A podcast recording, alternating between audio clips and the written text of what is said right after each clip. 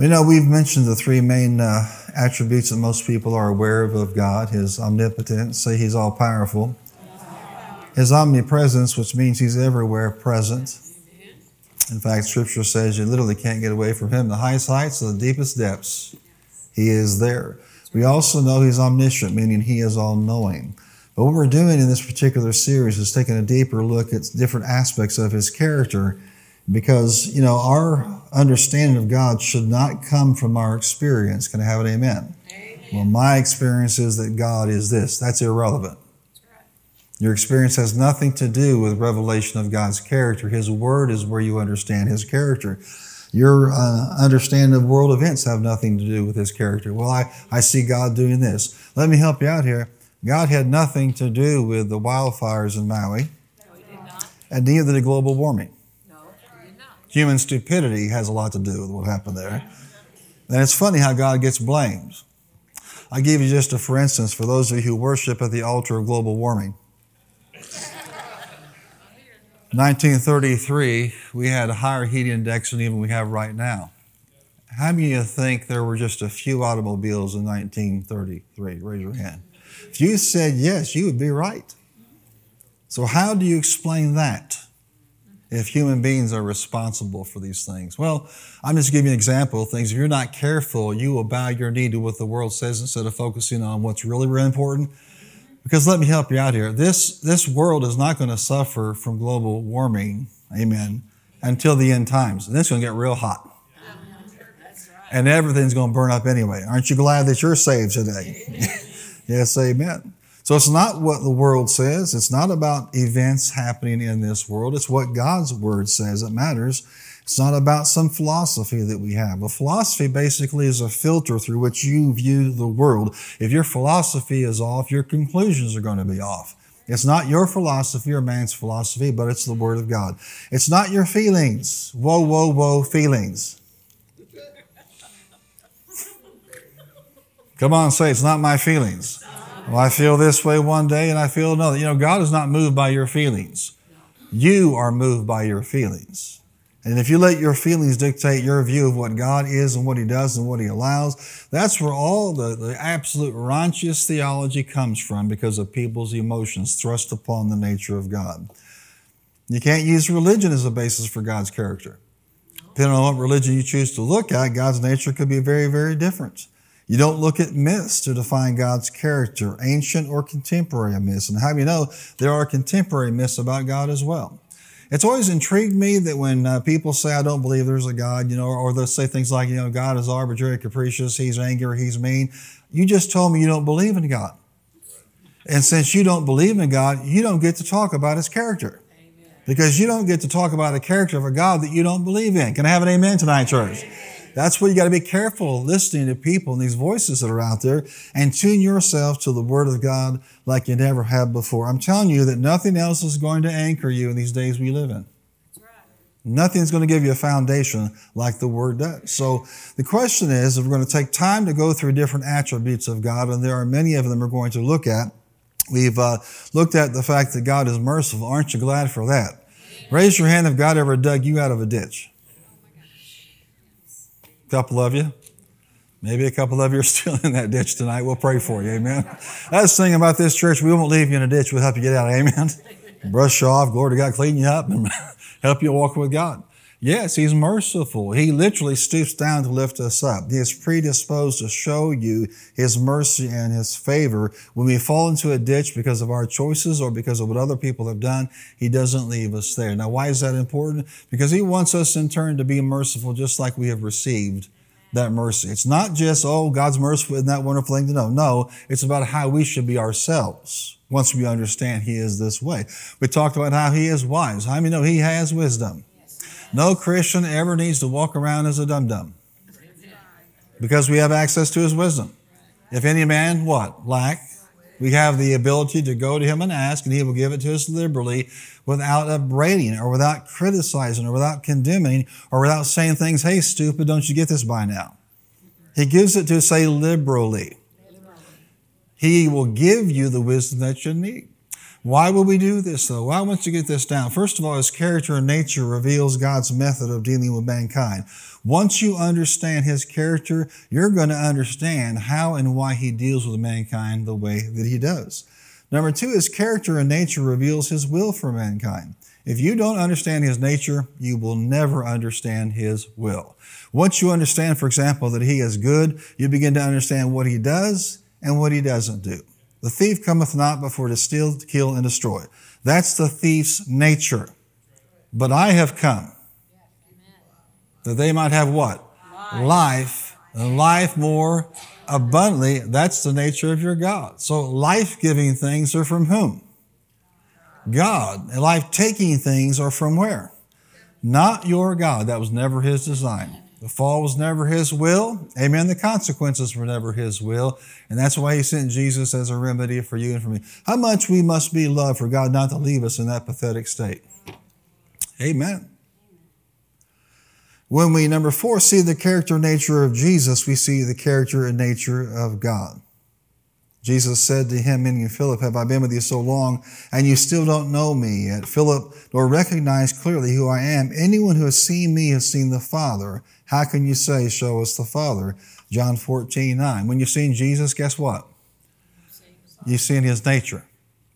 If you know the Lord, if you're walking with him tonight, there's not, God has one character and Jesus has another. Say it with me. If I've seen the Jesus, I've seen what? the Father. Say it, if I've seen Jesus. Say it boldly, if I've seen Jesus, I've seen the Father. But there are three more specific reasons I want to give you tonight to, uh, to help you understand the, the basis of the study of his, of his character. Those who know God's character, the Bible says, will do mighty exploits. Listen to this scripture in Daniel 11:32. But the people that do know their God shall be strong and do exploits. Do the people of God need to be strong? You'll never be walking in His strength if you don't know Him, if you don't know His character, if you don't know His ways of doing and being right. You, you anybody here for doing exploits? Yep. A couple of you. Let me try that again. How many like to do mighty exploits? So you're telling me that the systematic study of God's nature and understanding His character is going to impact whether I'm able to do exploits? Yes, the more you know Him, the more you're going to be able to function in light of that revelation and that anointing. Number two, those who know God's character uh, know how they should be. When you know God's character, you know the way you ought to act. Yes. If you know God's character, you know that that is what He wants for you. It's like holding up a mirror to yourself, you know. The Bible says in Ephesians 5 1, be imitators of God as what? Dear as dear children. If you really love him, you want to what? You want to be just like him. And so if I understand that God has certain attributes, that's not, well, that's God. I could never attain to that. That's God and that's just for him. No, if you see this in God, it's the way you're supposed to be as well.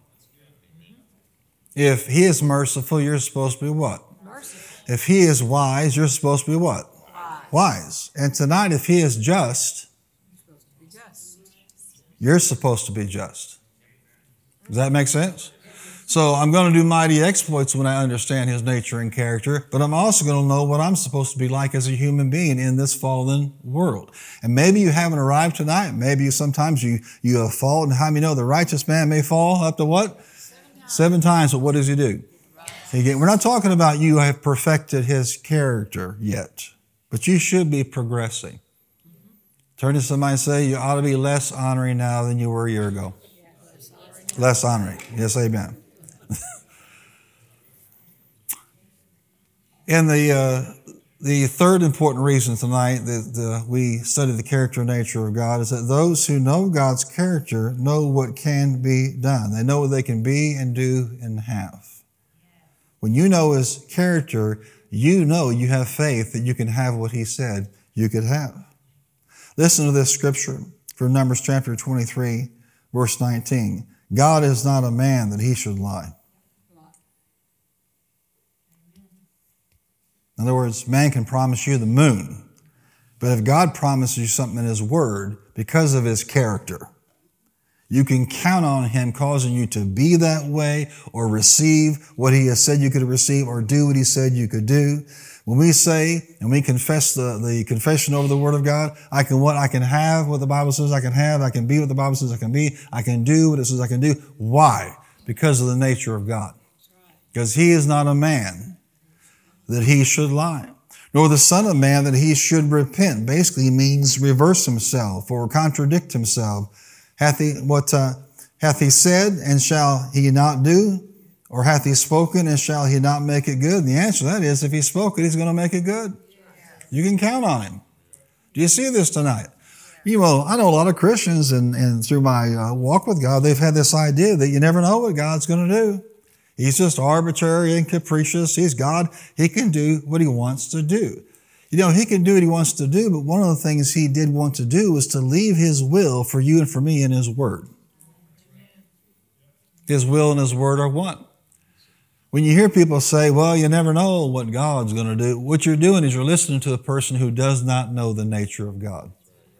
When you know the nature of God, you understand. Now, is that important? It's really hard to fight fights when you're not sure who the blame is.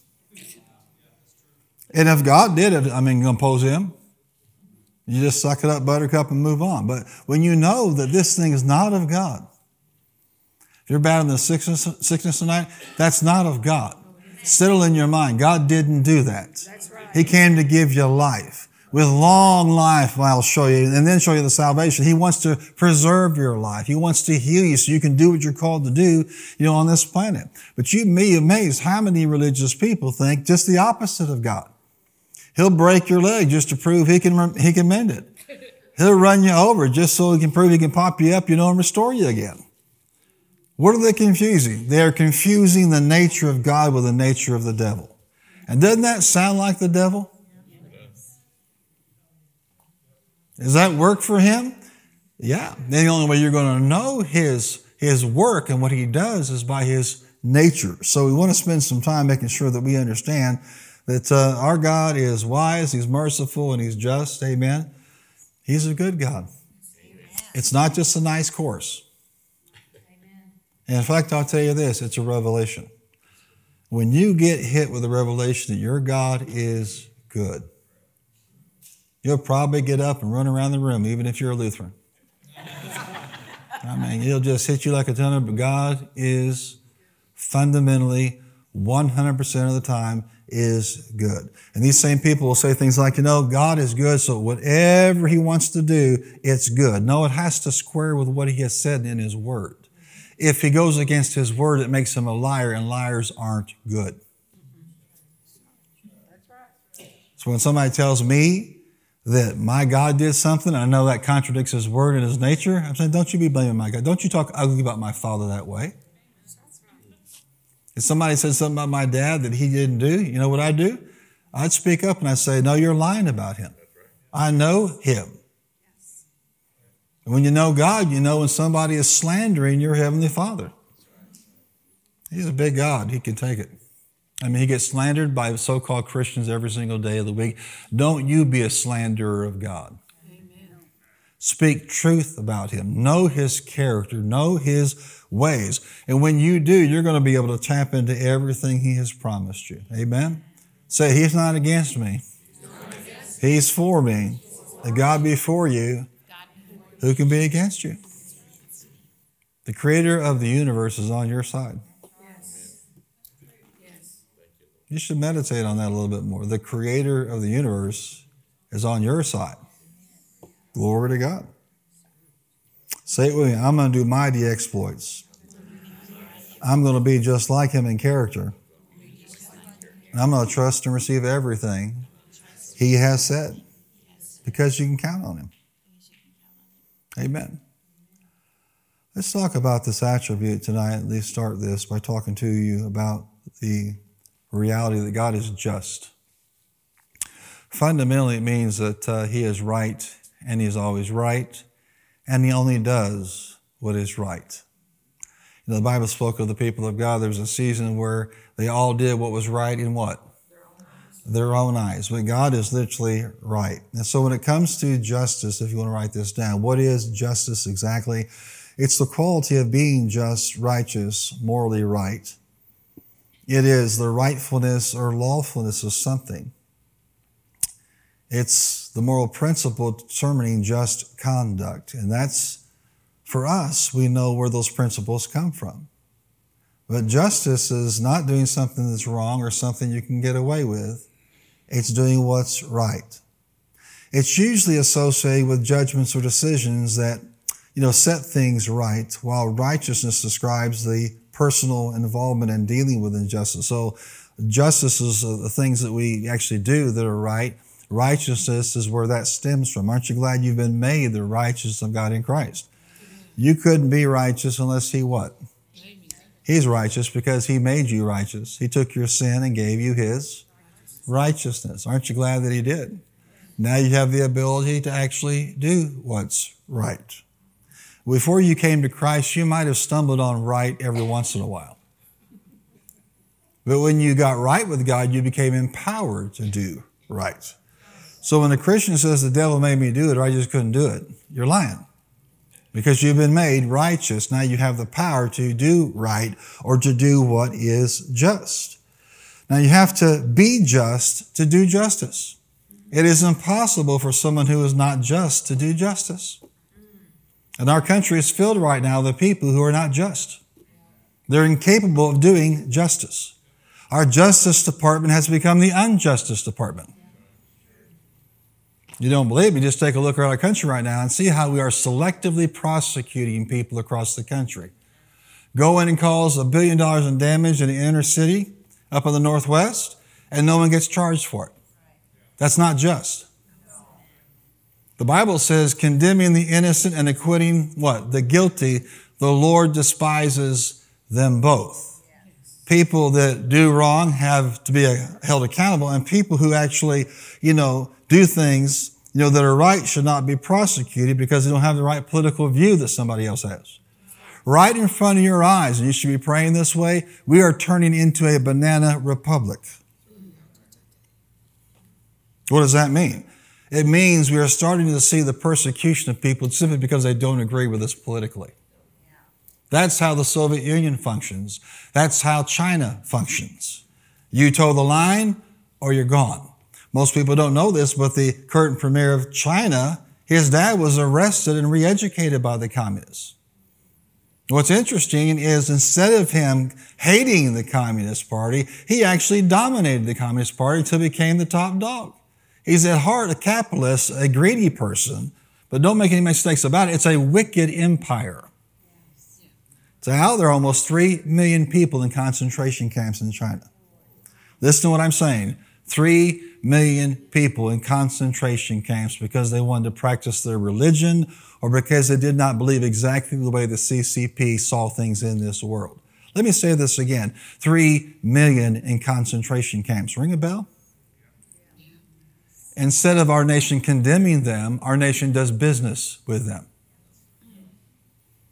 Does that sound just? I said, does that sound just? It wasn't just in World War II and it's not just now. But when the dollar becomes more important to you than justice, there is no way to work justice in that. Amen? But your God is. The Lord is a God of great abiding justice, Psalm 89, 34. And he said, I'll not violate my covenant or alter what my lips have uttered. Say, He is righteous. He is right. He is just. Amen.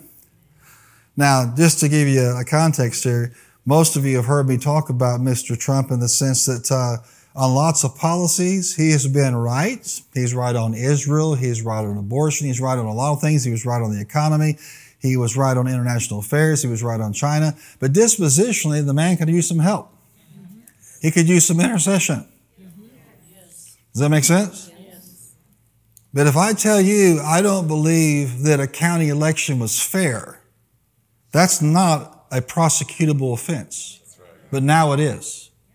Free speech is now prosecuted in this country.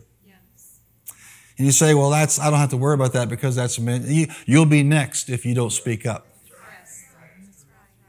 Oh, you hear what I'm saying to you? Dislike somebody, but we don't prosecute people because we dislike them. and the selective, you know, prosecution in this country that destroying 30,000 emails and devices containing, you know, and obstruction of justice, that's not prosecutable. Because if you have the right party affiliation, you are not prosecuted. You know what that is? If they do wrong with a donkey or an elephant or an independent, they should all be prosecuted equally. Amen. Amen. So be careful sitting back and say, not my war, not my problem. Are you hear what I'm saying tonight? Because you say, well, that's them, that's in Washington, they're all corrupt, let them take care of themselves. It can come very local very fast if you don't have eyes to see and ears to hear. It is unjust, it is corrupt, it is wrong. Are you here tonight? But that's not the way your God is. He is what? He is just. And you and I should not get our concept of what justice is from the world but from the Word of God and from the example of your Heavenly Father. Amen. Say, Pastor, who are you going to vote for in the next election? Jesus. Amen. Vote. vote for Jesus. Amen. Even so, come quickly.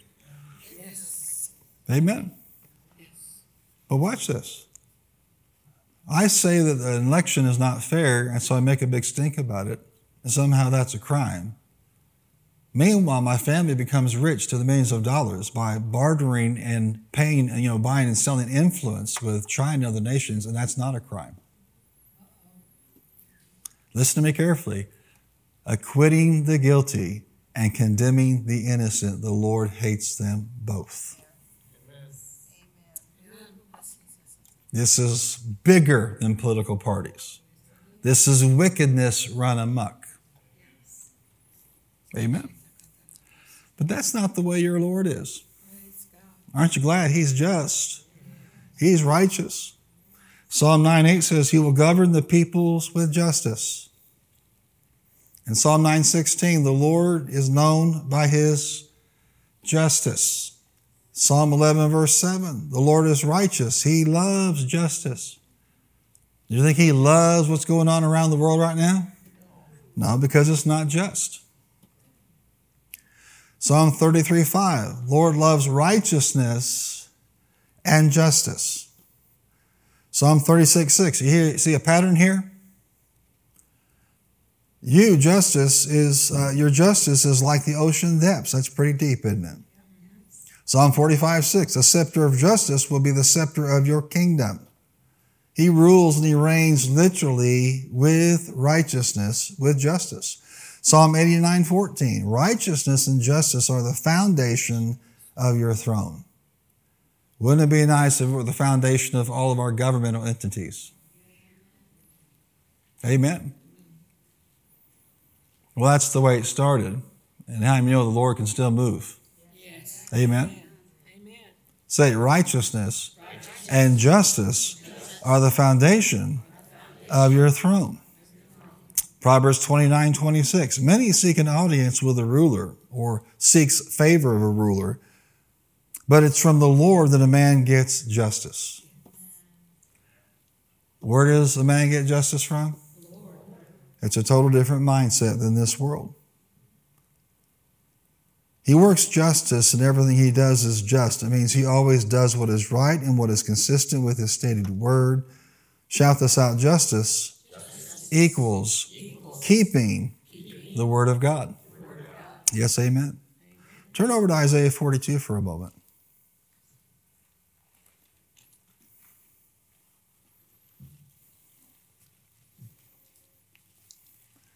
Say, He's just. He always does what's right, never does what's wrong.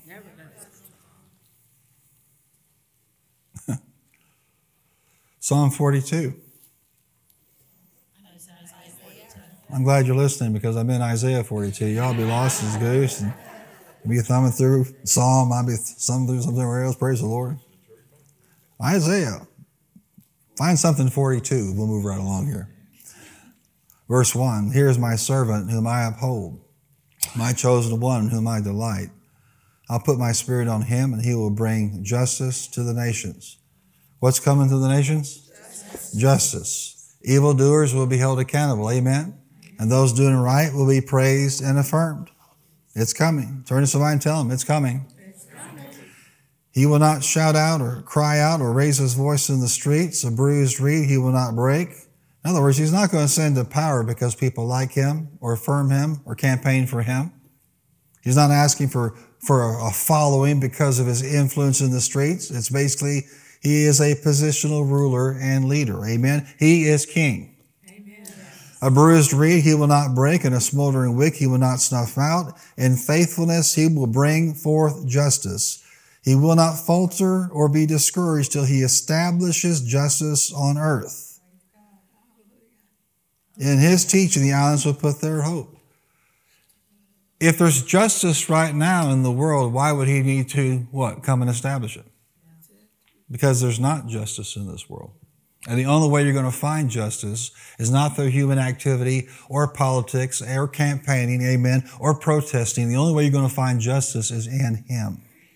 Are you here tonight? The servant of the Lord Jesus is anointed and appointed to bring justice to God's people because justice is a revelation of God's nature. No one's more motivated that you get justice than God.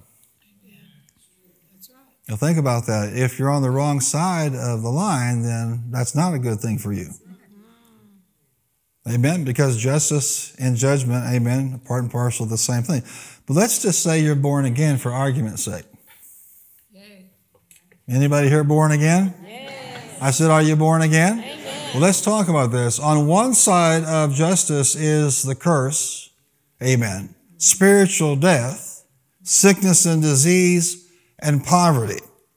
But you all been redeemed from the curse. So you're on the other side of justice. Amen. So instead of spiritual death, you have life. Instead of sickness and disease, you can what? Have healing and restoration. Mind, body, amen, soul. You can have it right now in your emotions, in your mind, in your will, in your body to sustain you and to elevate you while you're on this planet. Now on the other side of that, where there was poverty, there is plenty. There is supply. Why bring this up? Because you have a lot of Christians that technically they've been redeemed from the curse, but they're not demanding justice on the other side. Just as surely as you would be judged uh, with that curse if you did not accept the Lord's redemption by his blood, just as surely as that is the case, you should be enjoying what his redemption bought for you and for me on the other side. That's right. Listen carefully. It is not just for people who've been delivered from death to walk around in death thoughts and death emotions and death existence all the days of their life until they eventually die literally. You've been redeemed from the curse. It's not justice as you walk around all the time, never being restored, never being healed, never having His healing touch on your life. That's not justice. And it's not justice for God's people to walk around in poverty no. when you have been redeemed from poverty. We have a course of religious people saying God doesn't care about that stuff and God doesn't want you to be materialistic. All materialism is trying to meet a need, amen, with something other than God. But you need to start what? Just be glad. Well, I'm just glad I'm not going to hell. That's great. But come on the other side of justice and start demanding justice in your life. Because it's not just for you to be what? Sick and destitute and bound up and never having anything in your life. That's right. That's right. Blood has been shed. Yes. On what basis should I get justice in those areas of redemption? The basis of somebody shed his blood for you. You get up to heaven, a lot of people are going to wonder, you know, why didn't I go ahead and press sin for everything he died to give me? Why? Well, we talk about this. Here's a tip you're not going to have to worry about life in heaven. No. You will never, ever need a $100 bill in heaven. You are never going to need physical healing in heaven. You're never going to need a shrink in heaven or a counselor in heaven. You're going to never need somebody to talk you off the wall in heaven. It's perfect. So, where might you need these provisions of justice at? In the nasty now.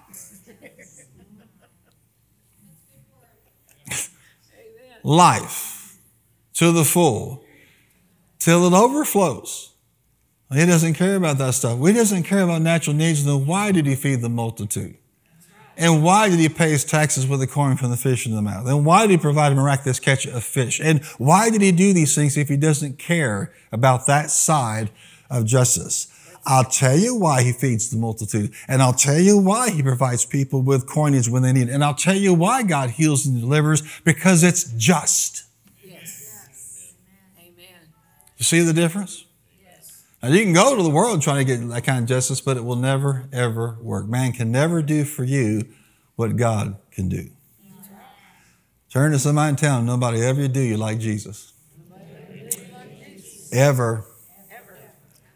Hebrews 4 14. Therefore, since we have a great high priest who ascended into heaven, Jesus, the Son of God, let us hold firmly to the faith we profess, we do not have a high priest who is unable to empathize with our weaknesses, but we have one who has been tempted in every way, just as we are, just as, uh, and yet he did without sin.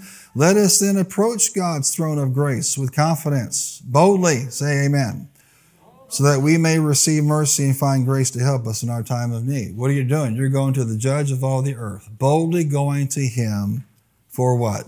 Justice. Boldly going to him for remedy. It's not just for you to walk around as the living dead. It is not just for you to walk around bound up in your mind or your emotions or confused in your will, never being restored and never having anything. It's not just. Once that little light goes on, you're going to say, you know what? I am never going to live less than God said I could live anymore. It's not just. Now, if you settle for being down here in the natural realm and dealing with these justice issues, you'll never have the kind of impact and, and results as you would going to God. Now, bring something to justice means to cause to come before court either for punishment or for remedy. But the question is, I, I need at least lay this foundation tonight. What kind of justice are we talking about? Because when I say the word justice, it doesn't necessarily mean the same thing to all people. Write this down. For example, there is criminal justice.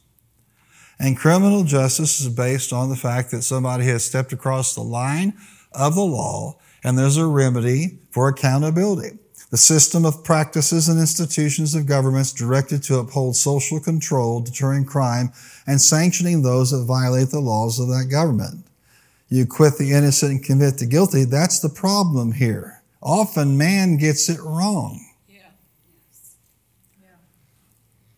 Did anybody hear about anybody who helped burn down a government building in Nashville during the riots? Any of them's going to jail?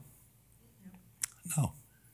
Thousands of people who engaged violence with social unrest, most of them were never charged. Oh, that's that's wonderful. So people don't have to go to jail, whatever. So now, what's going on across this country is people are emboldened to break the law. That's what happens when you do not enforce, amen, criminal justice. But as, as true as it is that you know folks should be held accountable and people should not be unfairly convicted, which is also part of our story and our history in this country. I mean, long before I was born, there's a, know, powerful black boxer from New Jersey. They call him the Hurricane, and he was falsely accused of murder because of the skin color. He was presumed to be guilty of that crime, which he was not. Um, you say, is that is that please the Lord? No. No.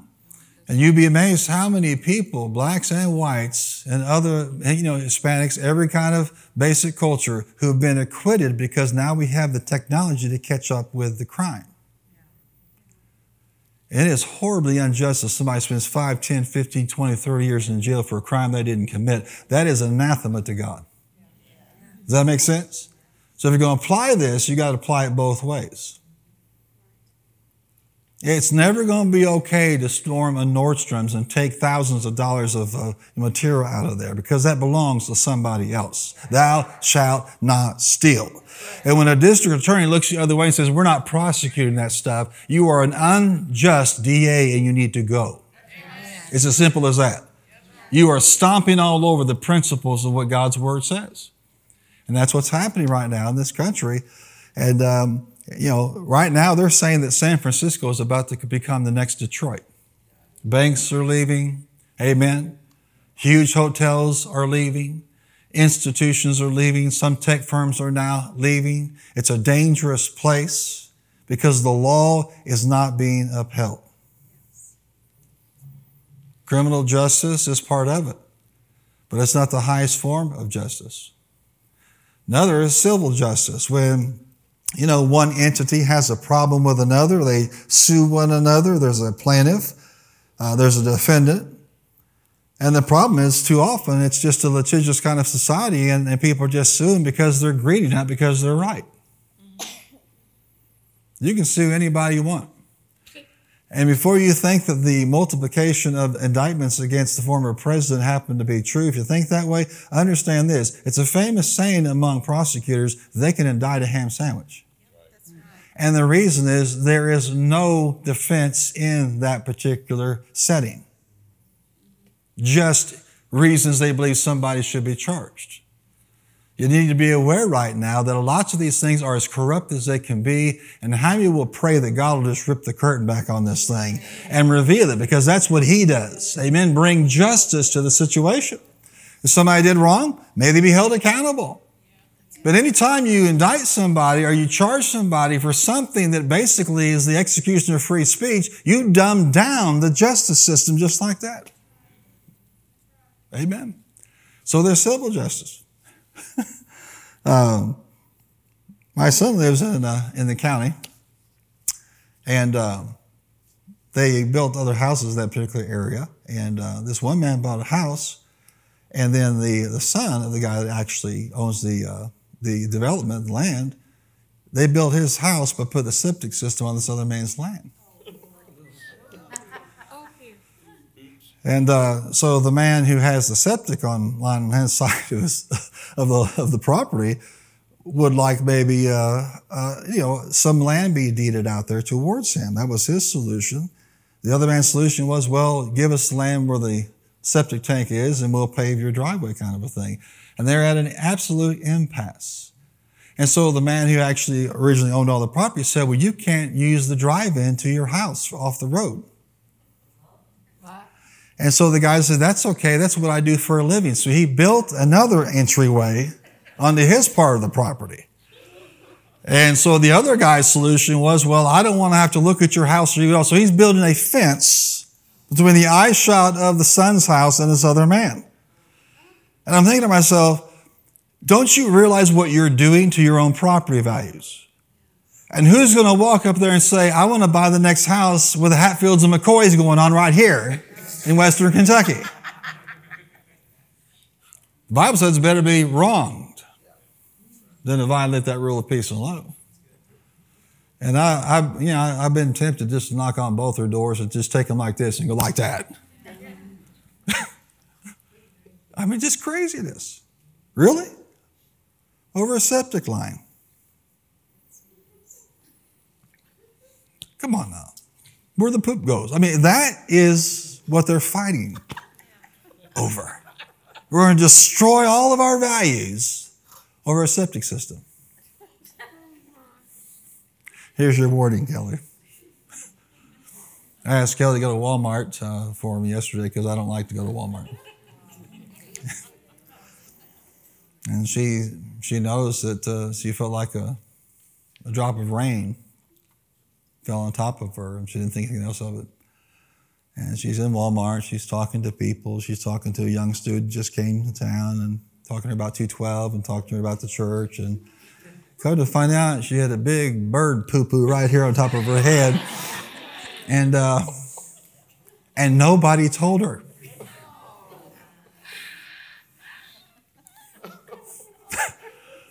How many know if there's something like that on top of your head, it's nice. It's the loving thing is to tell somebody.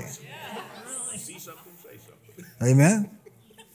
One time, uh, you know, Jesse Duplantis' wife was teasing him because he'd done something that made her mad. And so while he was on the air teaching and preaching, she, she kept going like this, like this. He's like, what? What's wrong? What's wrong? She was trying to tell him, you have a booger in your nose on live television. it's nice if you tell somebody if they have bird poop on their head. So she has no, no idea how many people she talked to. and uh, yeah, make sure you come to the harbor. we got birds. we got birds. Amen. So if, if that's not bad enough, she was walking in the house tonight before church. And doggone if another one got her. And, and I had to pull it out of her hair. The things we do for love. But I was just imagining, though, that uh, the bird from Walmart was in communication with the bird over our house. She's driving up, she's driving up, make sure you get her. I got her yesterday. you get her tonight. All right. All right. Incoming. And the bird just kind of tip their wings at each other and give themselves a high five. Look at somebody and tell them, there's a hat. I'm going to start an umbrella fund for her. You know, follow. Amen. Two days in a row. I'm going to have to pray in the Holy Ghost over that one. I really don't know what to think about that. She's giving me that look, isn't she? So, no more. Amen. Praise the Lord. No more. uh, from time to time, we have them in here. I did notice that none of y'all are sitting next to her tonight.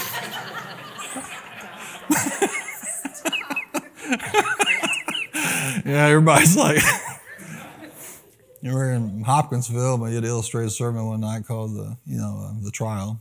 And at the pivotal point in the trial, that you know the judge comes up on a box, you know, smoke and lights everywhere to pronounce not guilty because of the blood of the you know, blood of Jesus. Earlier in the uh, in the drama, a man comes in representing the Holy Ghost. When he came in, he released this beautiful beautiful white dove, and once it was released, you know, people couldn't see it anymore because of the dark. Well, this dove, it sat up on one of the rims of the lights, oh, no. and all the way through the sermon, he did his business. So when lights came up, there's about a 10 foot swatch where nobody was sitting, three or four rows, just like that. Look at somebody tell them, Behold the dove. Amen. It's important for us to have people looking out for us, isn't it? We think it's love not to point things out.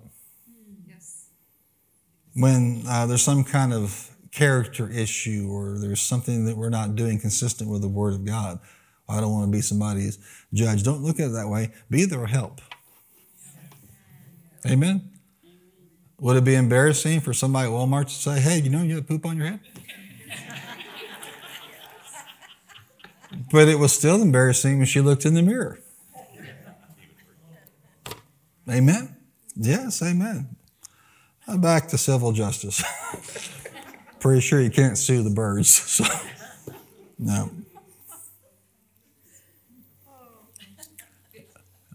You know, fighting civilly instead of just coming to some kind of uh, you know reasonable terms. Uh, and there's sometimes people put you in that kind of position. Absolutely, they don't bend, but uh, you know that's the mindset of the world: criminal justice, civil justice, and the big concept today is social justice. And all this is is an attempt to create economic equity and right past wrongs by progressive taxation and income and property redistribution.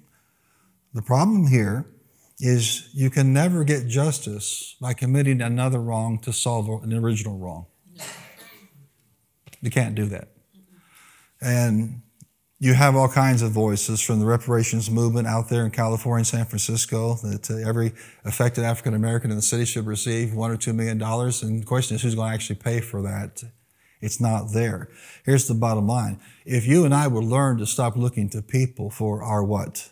For our restitution, God could do exceedingly abundantly all that we could ask, think, or imagine, according to his mighty power that works on the inside of us. And you have to understand this that uh, this is this is the big deal. Diversity, say it, diversity, diversity equity, inclusion. inclusion. Every time man gets a hold of something, they end up destroying it. It never works right. Amen. We're looking to man to fix something. Let me remind you that man was the problem in the first place. There's nothing, nothing more heinous and more of an abomination than one person enslaving another person at any culture. And uh, the height of the Roman Empire, for example, there were more people enslaved walking the streets than the citizens. And there was a time where they would dress differently from those that were enslaved, but it dawned on them, all they got to do is open up their eyes to see what's going on. This is as old as the hills. Every culture, every single continent, this has happened. It's not just something that showed up in America. Are you hearing what I'm saying to you in the 1600s and 1700s? The problem is people are being pushed towards a human you know, you know, solution to something that only God can actually fix. Now, people of all backgrounds, not just people in the African American community or people born in abject poverty that are white, but Native Americans have found out that if we'll sell out to God and apply His principles, He'll give us the restitution that we're looking for. Man's solution for the Indian problem, put them on an Indian reservation and then build a casino. You may have an idea what the average lifespan of an Indian on a reservation is. The males will live to be about 33 to 35 years old. They'll drink themselves to death. They're diabetics. It's unbelievable what happened. Those that weren't slaughtered by the white man were put on reservations and given a casino to pacify them. But there are leaders in the Navajo Nation, for example, who have found out the word works. And they've bypassed civil justice and criminal justice and social justice and went to the king of the universe and said, we demand justice. Amen. And we know what you think about these things. And that's what I'm trying to tell you today. There is a higher justice that is something that uh, you know surpasses all of them, and it's in a different realm. Yes. Yes. It's not about politics, no. and it's not about you know petitioning, and it's it's not about you know going around with placards. It's not about going out and having a riot. It's about going to God in faith. Yes. He is what? He is just. Spiritual justice is the satisfaction of the penalty due to sin through the blood of Jesus and the recompense or restoration of covenant benefits and privileges to those that embrace Him. The problem is you have a lot of people that are still in bondage because they don't understand how serious God is about justice. Amen. He wants His people to tap into everything He died to give them.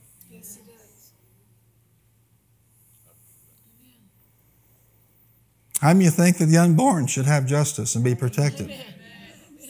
We actually have ministers standing in the pulpit saying, women that said, you know, I had two abortions and I felt the presence of God as I was terminating that pregnancy. Oh you felt the presence of God. No, you just actively said that your so-called Christian leader actively worshiping Molech and sacrificing your child. I tell you what you are, you're more like a reprobate than you are a Christian leader. If you had no conviction in doing that, your elevator doesn't go all the way to the top. There's a disconnect there. Amen. The principle of spiritual justice is something that just supersedes and transcends all other kinds of justice. And that's what's happening right now in our day. There are white folks learning to go straight to the Lord for spiritual justice. Amen. And I said there are white folks that are doing this. There are Native Americans that are doing this. There are Hispanics that have learned to do this. There are African Americans that have learned to go straight to God for social justice. You know what they're getting? Not social, but spiritual justice. You know what they're getting? God is meeting them. Yes. Amen.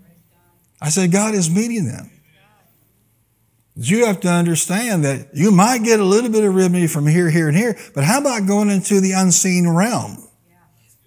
Where every resource is that that you could possibly need as a child of God. Say it will be spiritual justice. Based on what? Based on the blood of Jesus Christ. Raise your hand if you believe He actually shed His blood for you. If that is true, then you have the basis for petitioning Him and going after spiritual justice and expecting Him to do something about this. If somebody was wronged in their family line, in their bloodline, going back however far you want to go back, God is the remedy. And uh, you don't have to go back very far in a lot of our families to find injustices committed against them.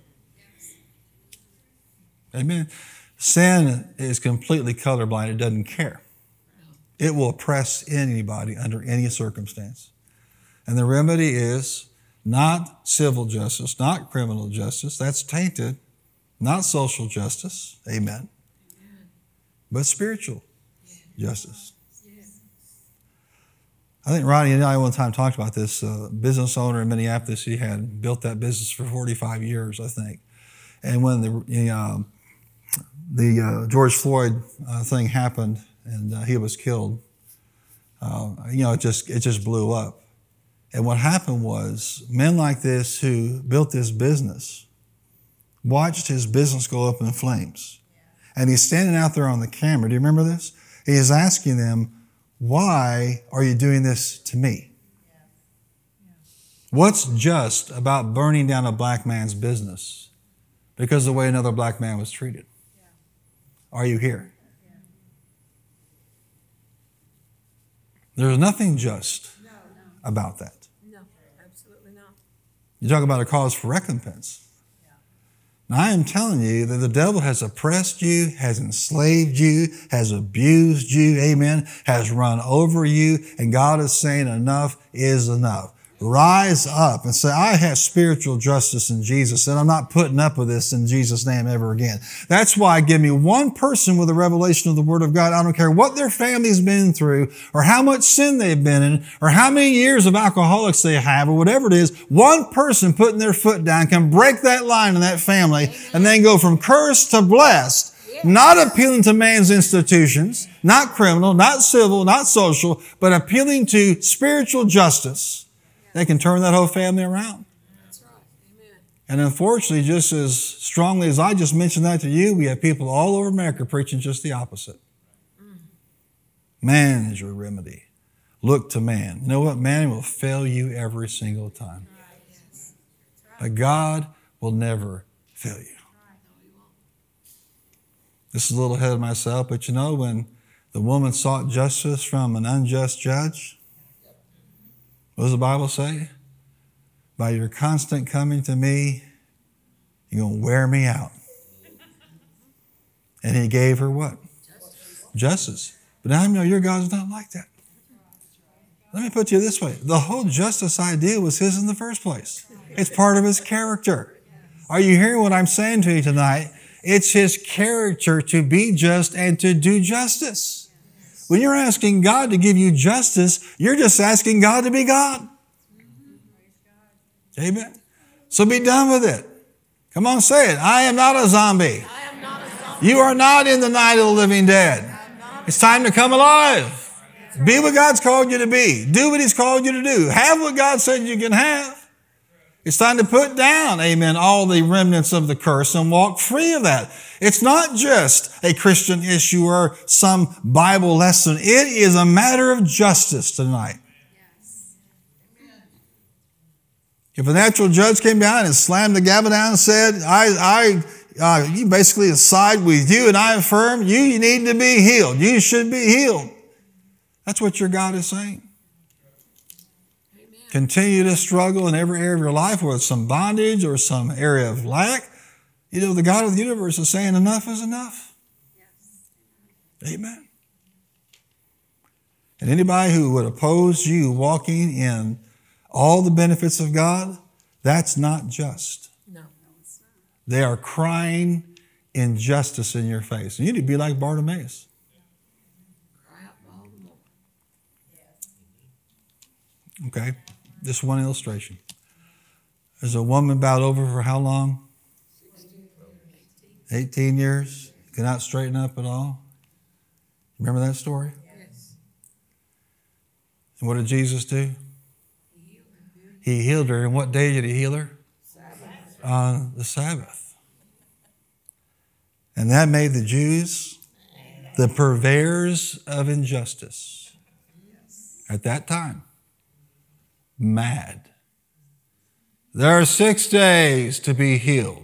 Come and be healed on one of those days. Name me one time you old guys got somebody healed on those six days. One time.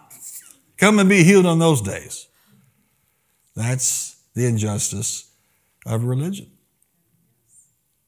And Jesus said, There's not a one of you that doesn't untie his donkey and lead it to water on the Sabbath. How much more this woman, watch this, a daughter of Abraham, be healed of what afflicts her on that same day. A donkey can drink, but she can't. Why? It's a matter of spiritual justice. I came to make things right. Can I tell you something? You're a daughter tonight or a son of Abraham as well. Amen. That's right. He's the father of faith. Hallelujah. And you're engrafted in. Some of y'all need to get a stubborn streak. Well, let me put it down. You need to redirect that stubborn streak.